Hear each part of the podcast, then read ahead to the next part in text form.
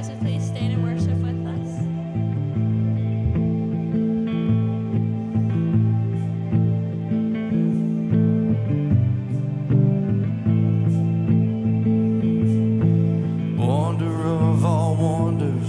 Outside of Bethlehem, angels come to shepherds, ordinary working men. Oh, the high and mighty, the powerful and great, for those that feel unwanted, that the world has pushed away.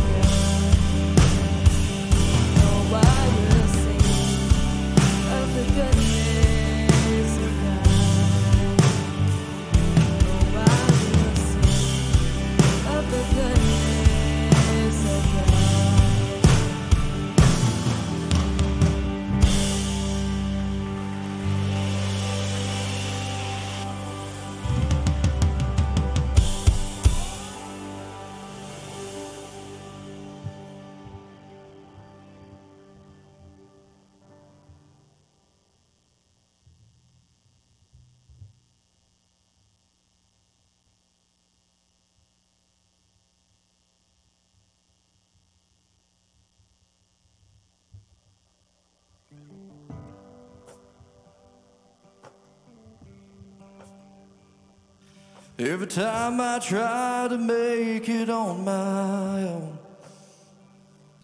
every time I try to stand, I start to fall. And all those lonely roads that I've traveled on, there was Jesus. When the life I built came crashing to the ground, with the friends I had were nowhere to be found. Well, I couldn't see it then, but I can see it now. There was Jesus. In the waiting, in the searching, in the healing and the hurting, like a blessing buried into broken pieces. Every minute, every moment, where I've been or where I'm going, even when I didn't know it or couldn't see it, there was Jesus. For this man who needs amazing kind of grace, forgiveness at a price I couldn't pay. Well, I'm not perfect, so I thank God every day. There was Jesus. In the waiting, in the searching, in the healing and the hurting, like a blessing buried into broken pieces. Every minute, every moment, where I've been or where I'm going, even when I didn't know it or couldn't see it, there was Jesus on the mountain, in the valley, there was Jesus. in the shadow of the alleys, there was Jesus. in the fire, in the flood. It always is and always was.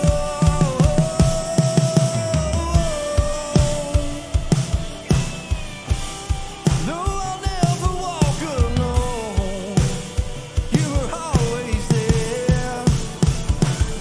In the waiting, in the searching, in the healing and the hurting, like a blessing buried into broken pieces. Every minute, every moment, where I've been or where I'm going, even when I didn't know it or couldn't see it, there was Jesus. There was Jesus. There was Jesus. Come on, are you thankful that he was there for you? Hallelujah. Father, we thank you.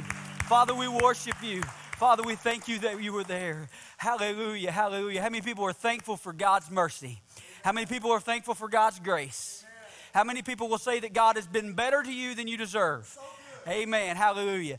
Look at somebody and tell them Jesus loves you as you're seated, and welcome them to Gateway Church this morning.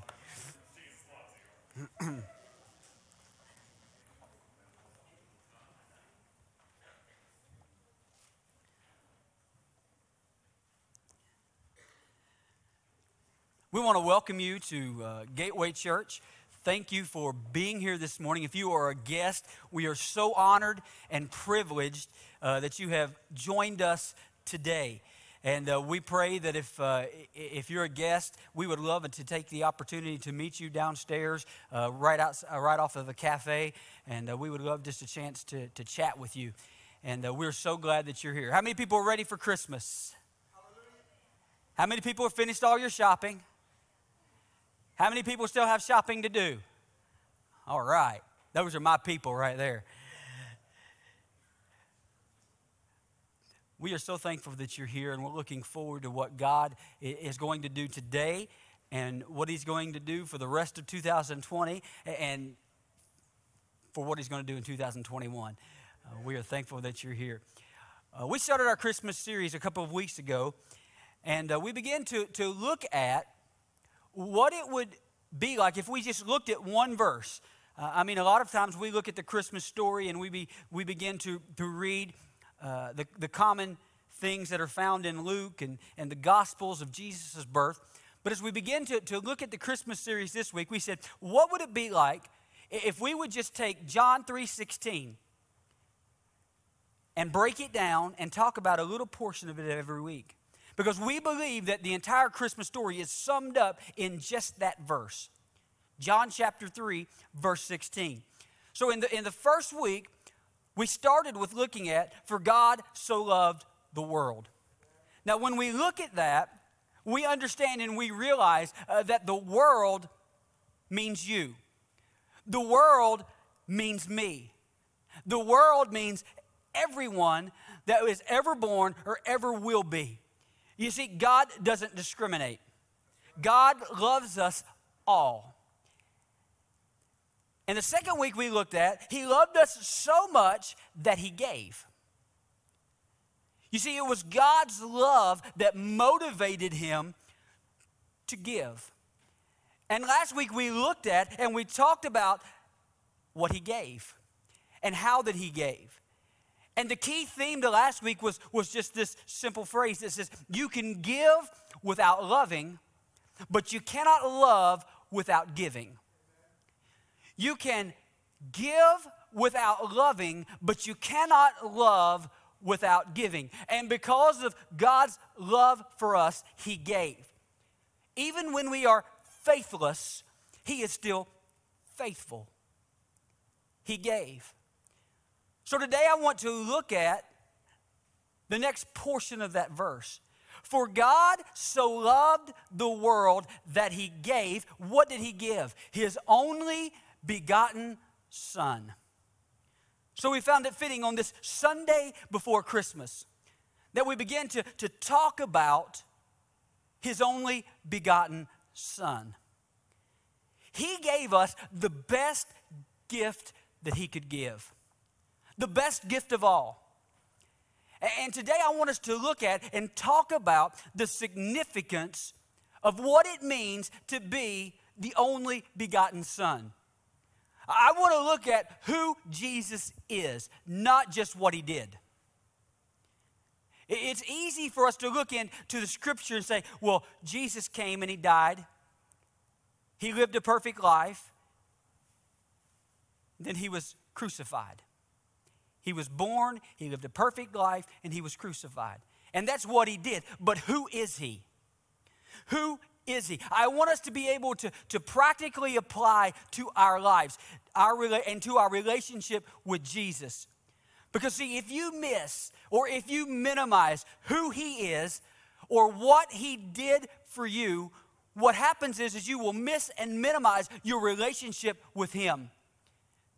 What we should want out of any relationship is the fullness of that relationship. And when it comes to our relationship with Jesus, we should want to maximize our relationship with him. When we look at John 3:16, the Greek word there for begotten, it means one of a kind or unique. So that's the translation of begotten. Now, a lot of times people will make the wrong conclusions. When they look at the word begotten, because of its relation to the word begat, which means to come out of, people look at that word and they think that was the beginning of Jesus.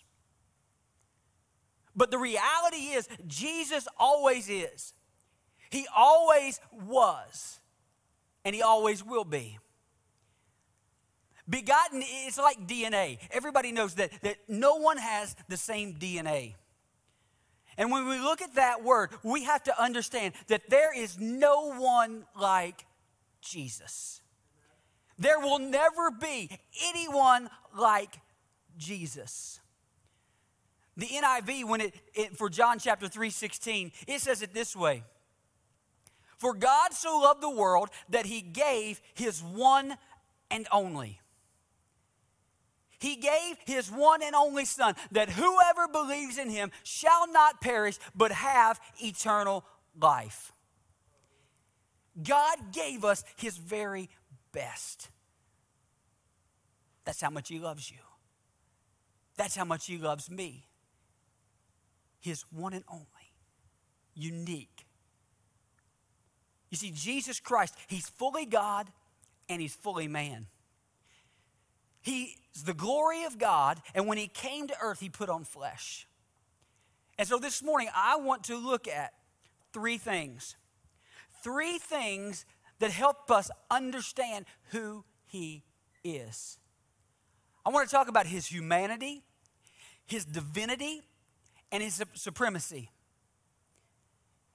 In Galatians chapter 4, verses 4 and 5, Paul writes this: "But when the fullness of time had come, God sent forth his son, born of a woman, born under the law, to redeem those who were under the law, that we might receive the adoption as sons." The verse says, when the fullness of time had come. There are times in our life that we think that God is robbing us of something. We think that he's holding something back for us. Or we think that his timing isn't right. But in actuality, he's holding it from us because we aren't ready for it. Here it says, when the fullness of time had come. Do you know who determines the fullness of time? God. And when we look at this scripture, it talks about his humanity. It says he was born of a woman. He was born under the law. He was born with a virgin birth. We believe in the virgin birth. We believe that the Holy Spirit touched Mary's womb and that Jesus was born. It was the first and the only virgin birth that has ever taken or will ever take place. He was born of the seed of a woman. Now, that's important. It's important because the scriptures talks about how the sins of the father are passed down from generation to generation. But when it comes to Jesus, the Bible is very specific. He was born sinless. He remained sinless. And it's because of those things that he could go to the cross for our sacrifice. And when we minimize the virgin birth, when we start to think, well, maybe it was just Joseph and Mary, and they had a kid, and it would make him like any other man. But he wasn't. He was born of the Holy Spirit. He was born under the law, but he fulfilled the law. That speaks of his divinity. He was God. He was in the beginning. He was with God. He always was, and he always is. And then we want to talk about his supremacy. His purpose was to redeem us, and he did. It speaks to his supremacy, and that because he redeemed us. So those three things, how can we apply them to our lives? How can we take those things and look at who he is and allow it to enhance our relationship with him? The first thing I want to look at is humanity. Genesis 1, God said this. He said, "Let us make man in our own image." God the Father, the Son, and the Holy Spirit. That is when God the Son was first mentioned. But the first reference to Jesus and his sacrifice for us is not found in the New Testament. It's actually found in the very first book of the Bible. It's actually found in the third chapter of the first book of the Bible, when in verse 15 of Genesis chapter 3, God said this: "I will put enmity between you and the woman, and between your seed and her seed. He shall bruise your head, and you shall bruise his heel. Now, they didn't realize it at the time, but he was foretelling things that would take place. He was allowing us to know and them to know how that he was going to redeem the world. You see, after Adam and Eve fell, God began to communicate the consequences for their actions. God didn't want to do this. He didn't want it to be this way. But because of the sin, it had to be. He had to. And so he told the serpent, the devil, he said, this is what's going to happen. Now there's significance there to God saying her seed, because he was referring to Jesus. He was foretelling that Jesus was going to come and he was going to defeat the devil. In the Gospels, it talks about the virgin birth. And so we know that the angel came to Mary and she said, he said, you're going to be with child. At the time, Mary was just a teenager. She was already engaged to Joseph. He told her that she was going to be with child, and she said, I haven't even been with a man. And he said, you're right. You've kept yourself pure, and God has chosen you. God has chosen you to carry the one and to bring the one into this world who will redeem it. Now, can you imagine being Mary's parents and her trying to explain this to them? Listen, Mom and Dad, an angel came. Could you imagine her trying to tell Joseph or her friends? It'd been hard to sell. But later it tells us that an angel came to Joseph and he said, it's true. She's not lying. This is what's going to happen. You're going to help bring into the world Emmanuel, which means God is with us. And so as we go through life and we look at his humanity, we cannot minimize the virgin birth. Because the world, what they want to do is they want us to believe that he was just a man. As you know, I'm a sixth grade teacher now. And as we were studying the Rome and all of the history of the world, it came to the section where it began to tell us about Paul and about Jesus. But when I read that curriculum, it made it out to be that he was just a teacher. He was just another man. That he was no greater than Paul or anyone else who had ever lived. He was just a prophet. And as I was reading that, I looked at my daughter and I said, you know he was more than this, right? And she said, yes.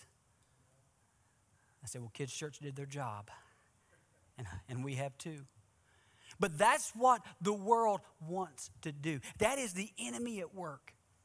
He tries to suppress the true story of the Word of God, to take away the virgin birth, to take away and make him just like a mere man.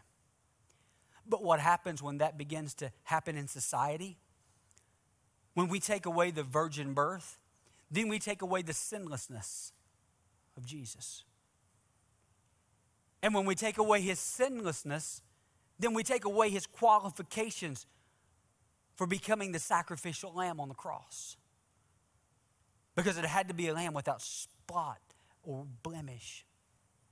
You see, there is a method to the madness of the enemy. There is a method to what he's trying to accomplish in this world. He is cunning. He is evil. He is good at what he does, and he wants to suppress the truth of the Word of God. The Bible tells us that we cannot be ignorant of what he does. We have to be aware, and we have to acknowledge what he's up to. Paul writes in Philippians chapter 2, verse 7 and 8.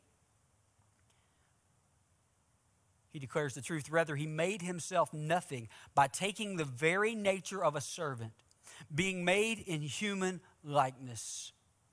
Verse 8 says, and being found in appearance as a man, he humbled himself by becoming obedient to death, even death on a cross.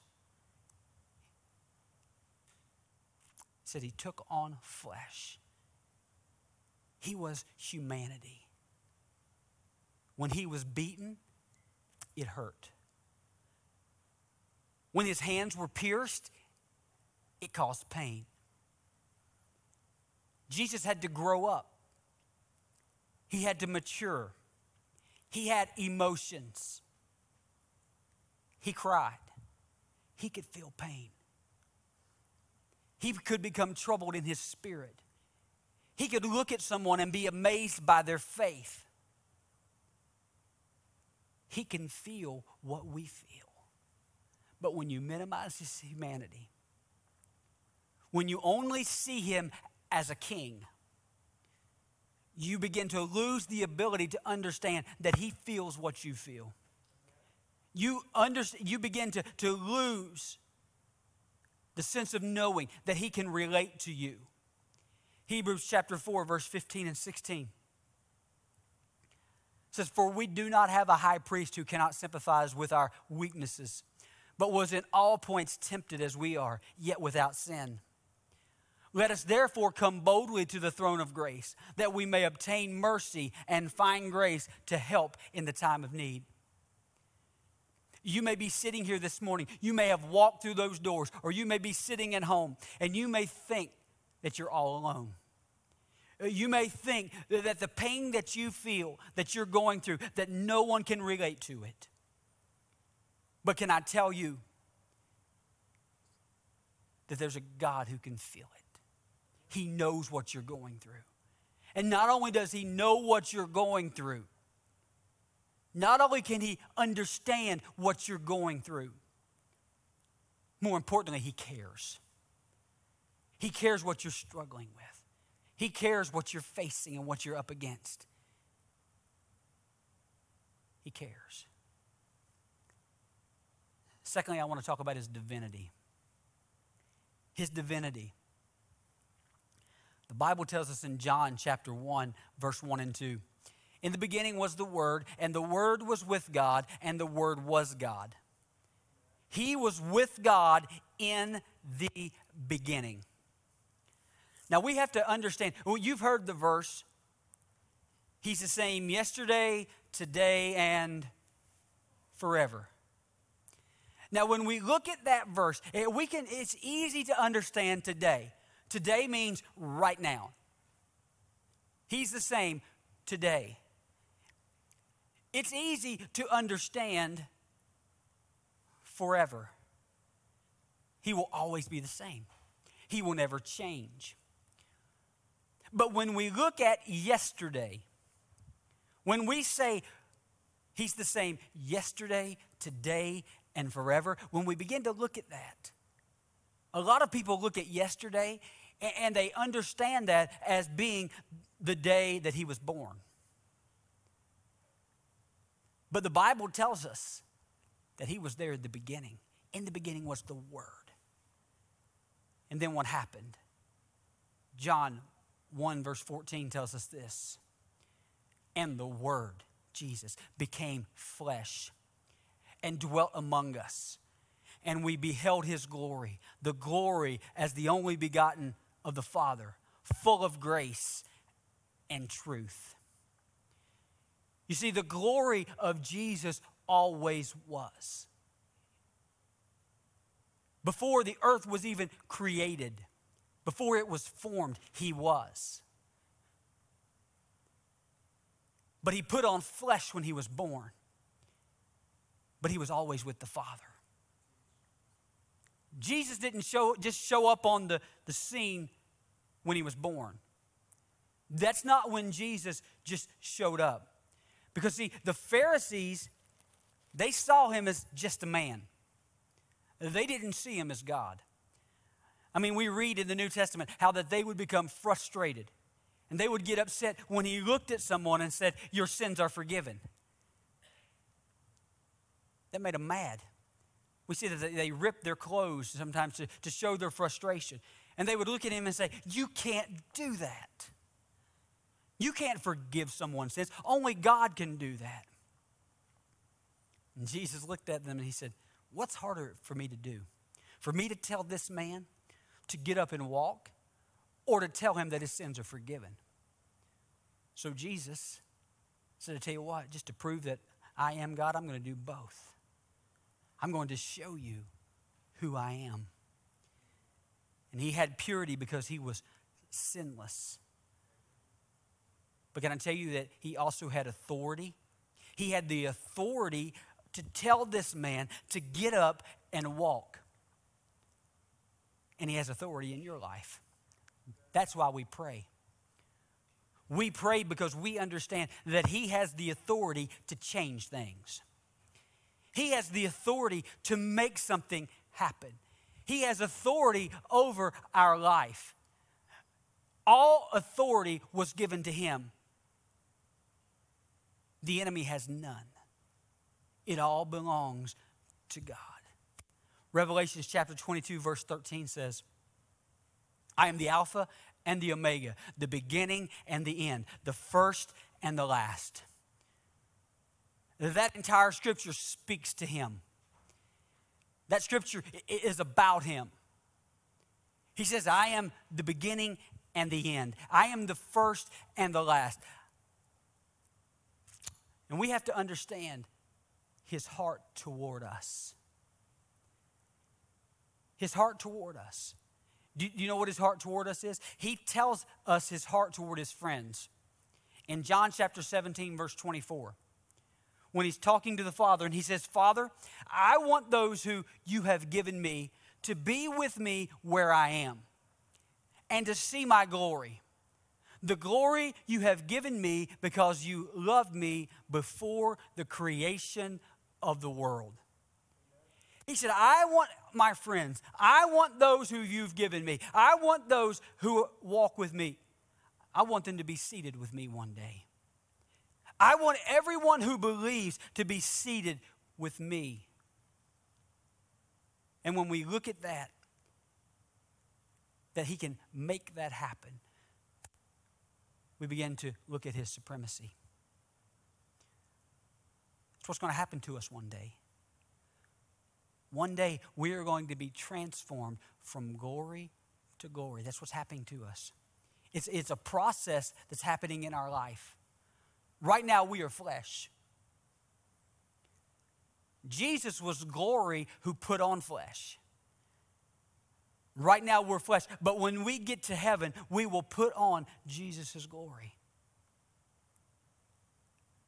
That's the greatest gift ever. The greatest gift ever. The fact that he came to redeem us. He came so that we could have life. Ephesians chapter 2, verse 6 and 7 said he raised us up together and he made us sit together in heavenly places in Christ Jesus. Verse 7, that in the ages to come, he might show the exceeding riches of his grace in his kindness toward us in Christ Jesus. He wants us to come to heaven with him. That's why he adopted us. That's why he came. He chose me. He chose you. He loved me.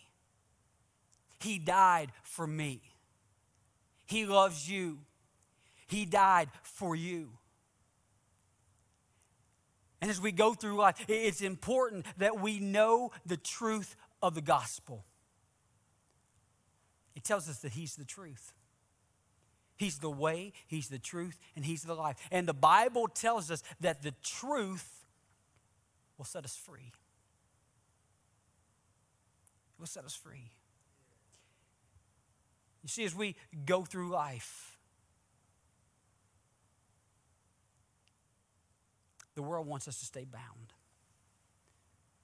The enemy wants to keep us locked up. But he says, I want you to be free. I want you to be free. And as we begin to look at what Jesus did for us, we look at his humanity, his divinity, his supremacy. I want you to know that if you don't know the Jesus that I've been talking about, How many people have anybody ever bought yourself a gift? That's fun, isn't it? Anybody buy yourself a Christmas gift? We were away this weekend, and we went into this store, and I found a pair of shoes that I loved. And the next thing I know, it was just some force. I was trying them on. Now, we always tell our kids when they want stuff, hey, Christmas is right around the corner. Just hold off. But I'm here, and I'm trying these shoes on, and my wife walks over, and she said, didn't you just get a pair of shoes last week? I said, yeah, but those were boots. I said, honey, these are new. I need these. I'm going to buy them for Christmas. And then I was generous. I said, I tell you what, you buy these for me, and those that you're trying on, I'll buy them for you. I said, but there's only one key. I ain't waiting till Christmas to open them. I'm wearing them Sunday morning. So when you look at my shoes today, you know that this was a gift. This was a Christmas gift that I opened early. But we love giving ourselves gifts, and we love receiving gifts. But as we begin to talk about Jesus, can I tell you that there is no gift that you can buy for yourself that will compare to the gift you can have from him. There is no gift that anyone could ever buy you that would compare to the gift that you can have right now. You don't have to wait till Friday morning. You don't have to wait till you get together with your family. But right now, right where you sit, it's a gift that's freely given. A gift that will change your life.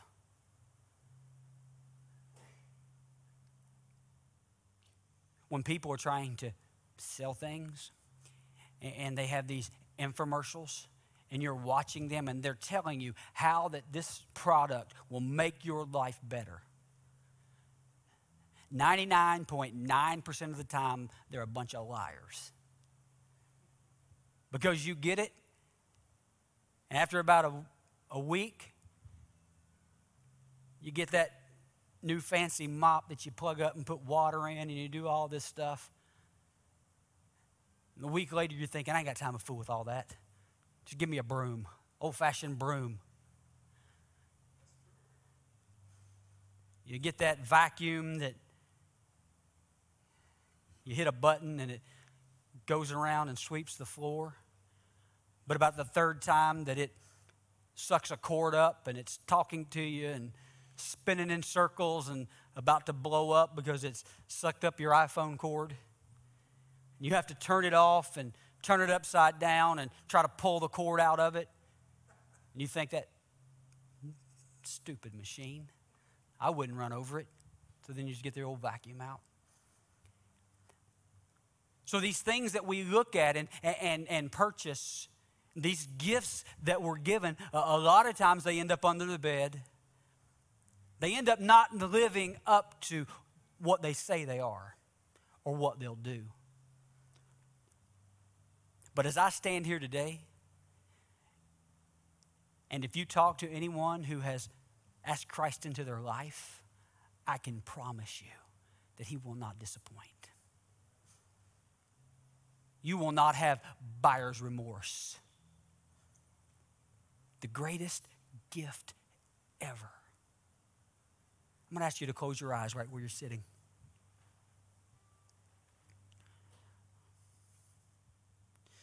And I want you just this morning just to begin to think about and meditate on the fact that God loved you so much that he sent his one and his only son, like no other. He sent Jesus into this world. To be born into this world, to become flesh so that we can have life. And you sit there this morning and you think about those things. If you've received Christ into your life, I can't think about those things without becoming emotional because I know I didn't deserve it. And I know the change that he's made in my life. And if you're sitting there this morning and you've never asked Christ to come into your life, you've never accepted this gift that I'm talking about this morning.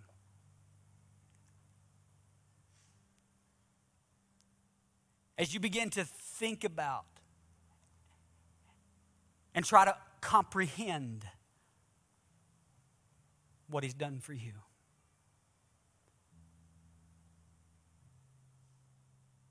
I pray that the Holy Spirit will speak into your life this morning and draw you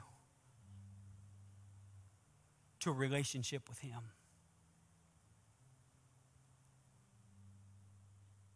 If you're here this morning and you've never asked him to forgive you of your sin, I'm not talking about having to list out for God everything that you've ever done and ask for forgiveness, because none of us would have time to do that. He says, if you just acknowledge that you are a sinner, that you make mistakes, and that you are in need of a Savior. He said, just acknowledge that. Confess that. It says, if you confess it, he'll forgive you. He'll cleanse you. He'll make you a new creation. And when you get around the tree on Friday morning, you'll have even a deeper appreciation of what it truly means.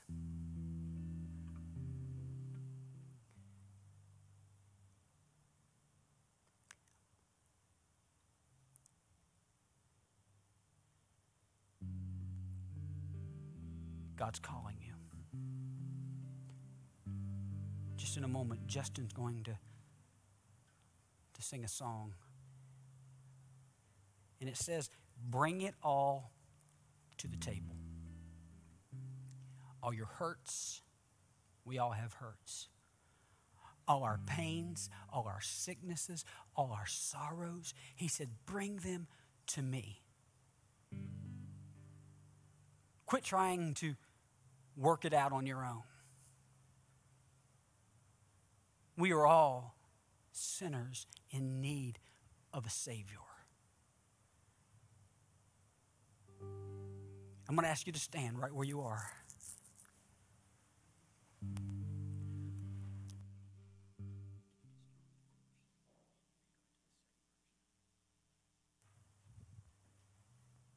With your eyes closed.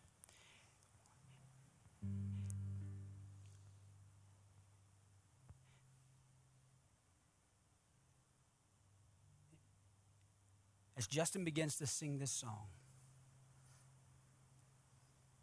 right after I pray, if you're here this morning, you've never accepted Christ, he's calling you. He's saying, come to the table. You know what you do around the table? You fellowship. Christ wants to enter into a fellowship with you. If you're here this morning and you need that in your life, this altar's open as he sings. If you're here this morning and you just say, Pastor, I need prayer. I'm a follower of Christ, but I need something in my life. I need something to change. We have a prayer team that's ready to pray with you. We want to believe with you, because I'm believing that the best is yet to come. Father, I come before you this morning. God, I'm thankful for every person that's in this auditorium today. God, I thank you for everyone that's watching online. God, I know that you have a reason and a purpose and that your timing is perfect. God, no one is listening by accident. God, you designed today just for them. Father, I pray that we'll be able to lay down all of our pride. God, all of our fear, all of our doubt. God, that we'll hand it over to you. God, if there's anyone here,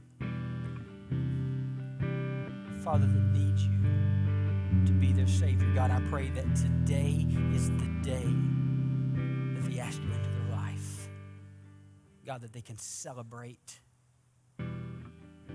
with a great appreciation of what you've done. God, for those who are here that are hurting and need prayer, Holy Spirit, move them to take that step. In Jesus' name. As Justin sings, if you need prayer, bring it on. Come down and let us pray to the table. It's nothing he ain't seen before. For all your sin, all your sorrow, and your sadness, there's a Savior and he calls. Bring it on to the table. And he can see the way you carry the fears that hold your heart. But through the cross you've been forgiven. You're accepted as you.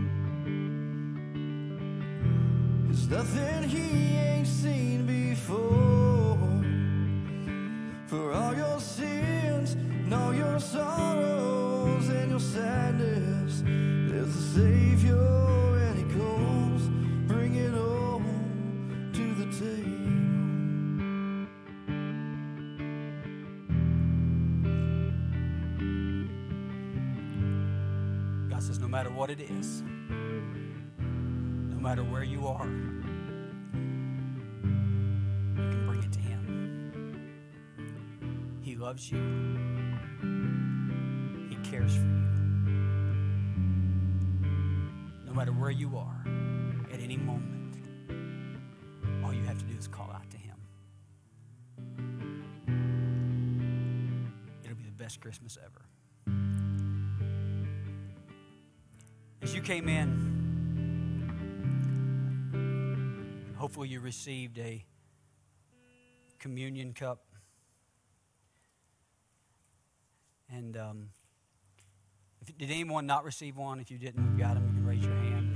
We'll walk around and let you grab one.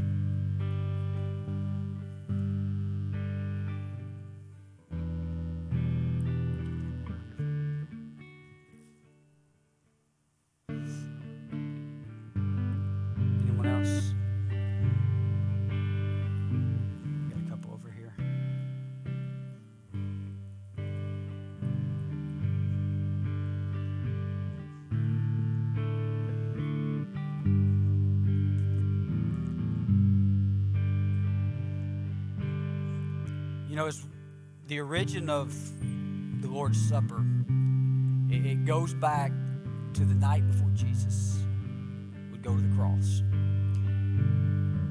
When Jesus and his disciples, they were having a meal together. They were celebrating Passover, a common celebration.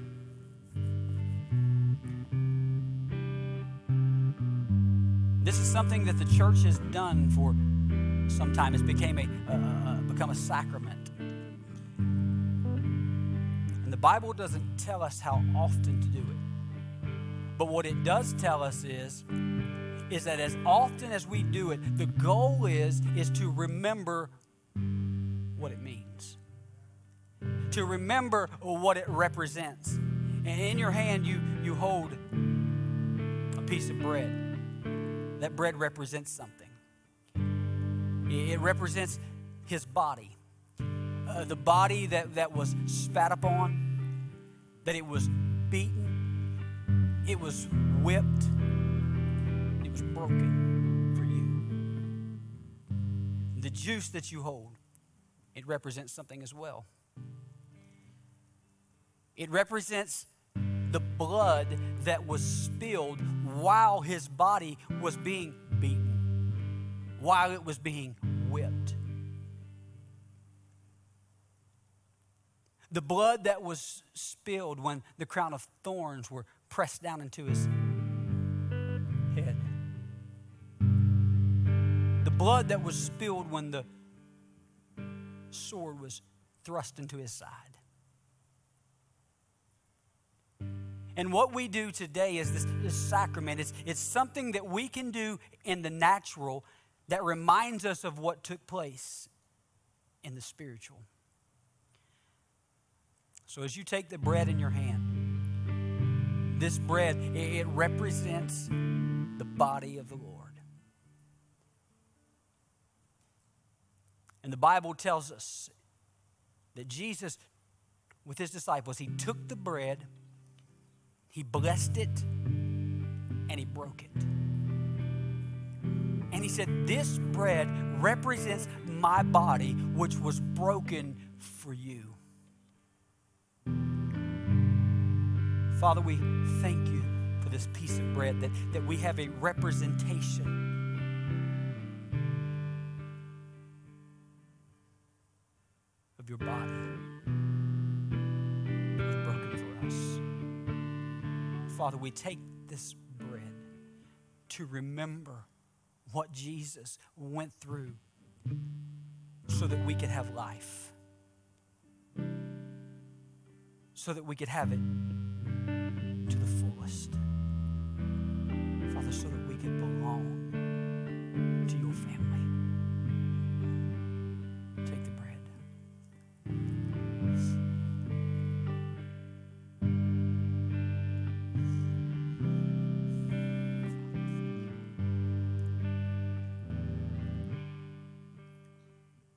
The cup. The cup of juice that you hold in your hand, it is a symbol of the blood that was shed for us.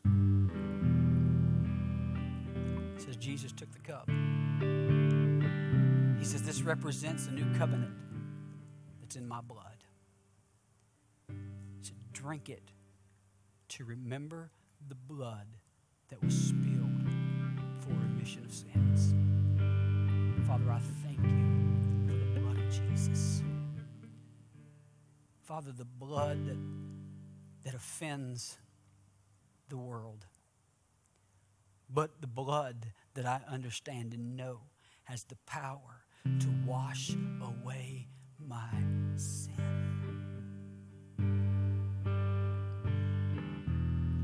God, I understand that this is a representation of what you did over 2,000 years ago. God, for me, Father, I thank you. I thank you for the blood. In Jesus' name, take the cup.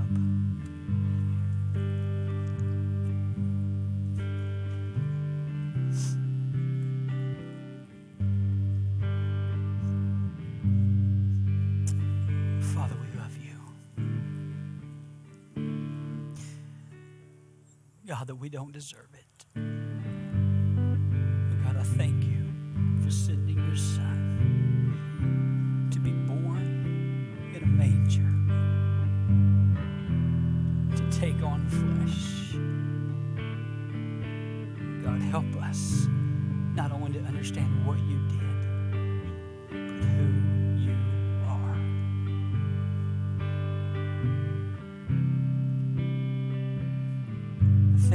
only fitting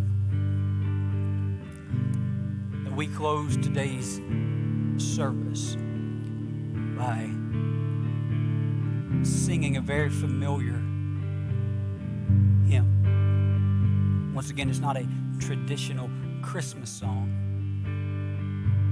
but man, does it hold the meaning of Christmas. And it talks about his amazing grace. Can we sing this morning?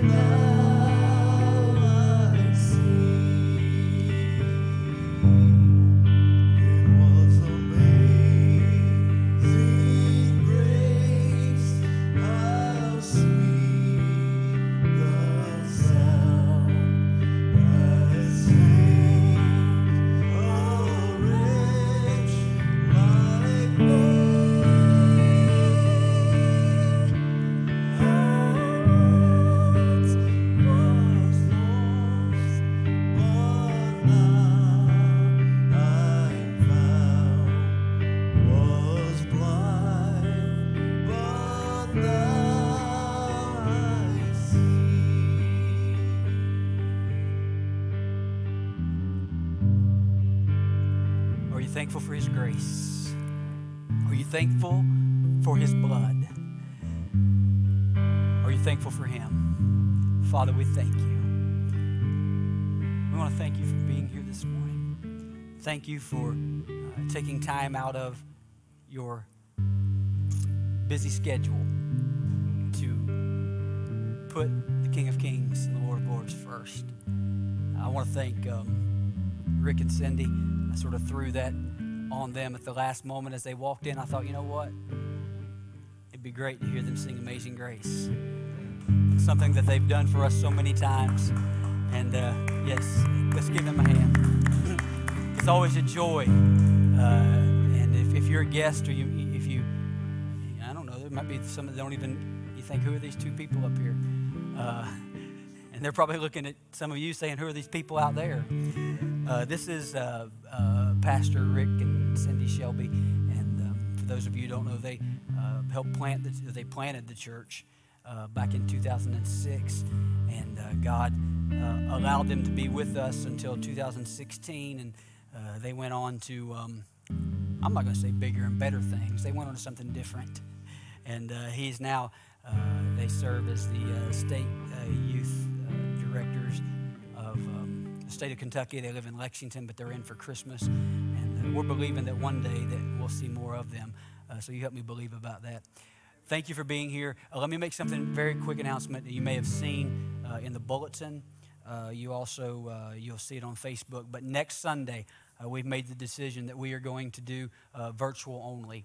And that will allow us some time to recover from Christmas and allow us just to have a time of worship in the safety of our own home with our family. And so I pray that you will be with us. Join online at 11:15. Don't forget, there's boxes in the back that if you want to give, you can do that there. You can also give online, thegate.life, and just click on giving. We love you. Have a great, great Sunday. Merry Christmas.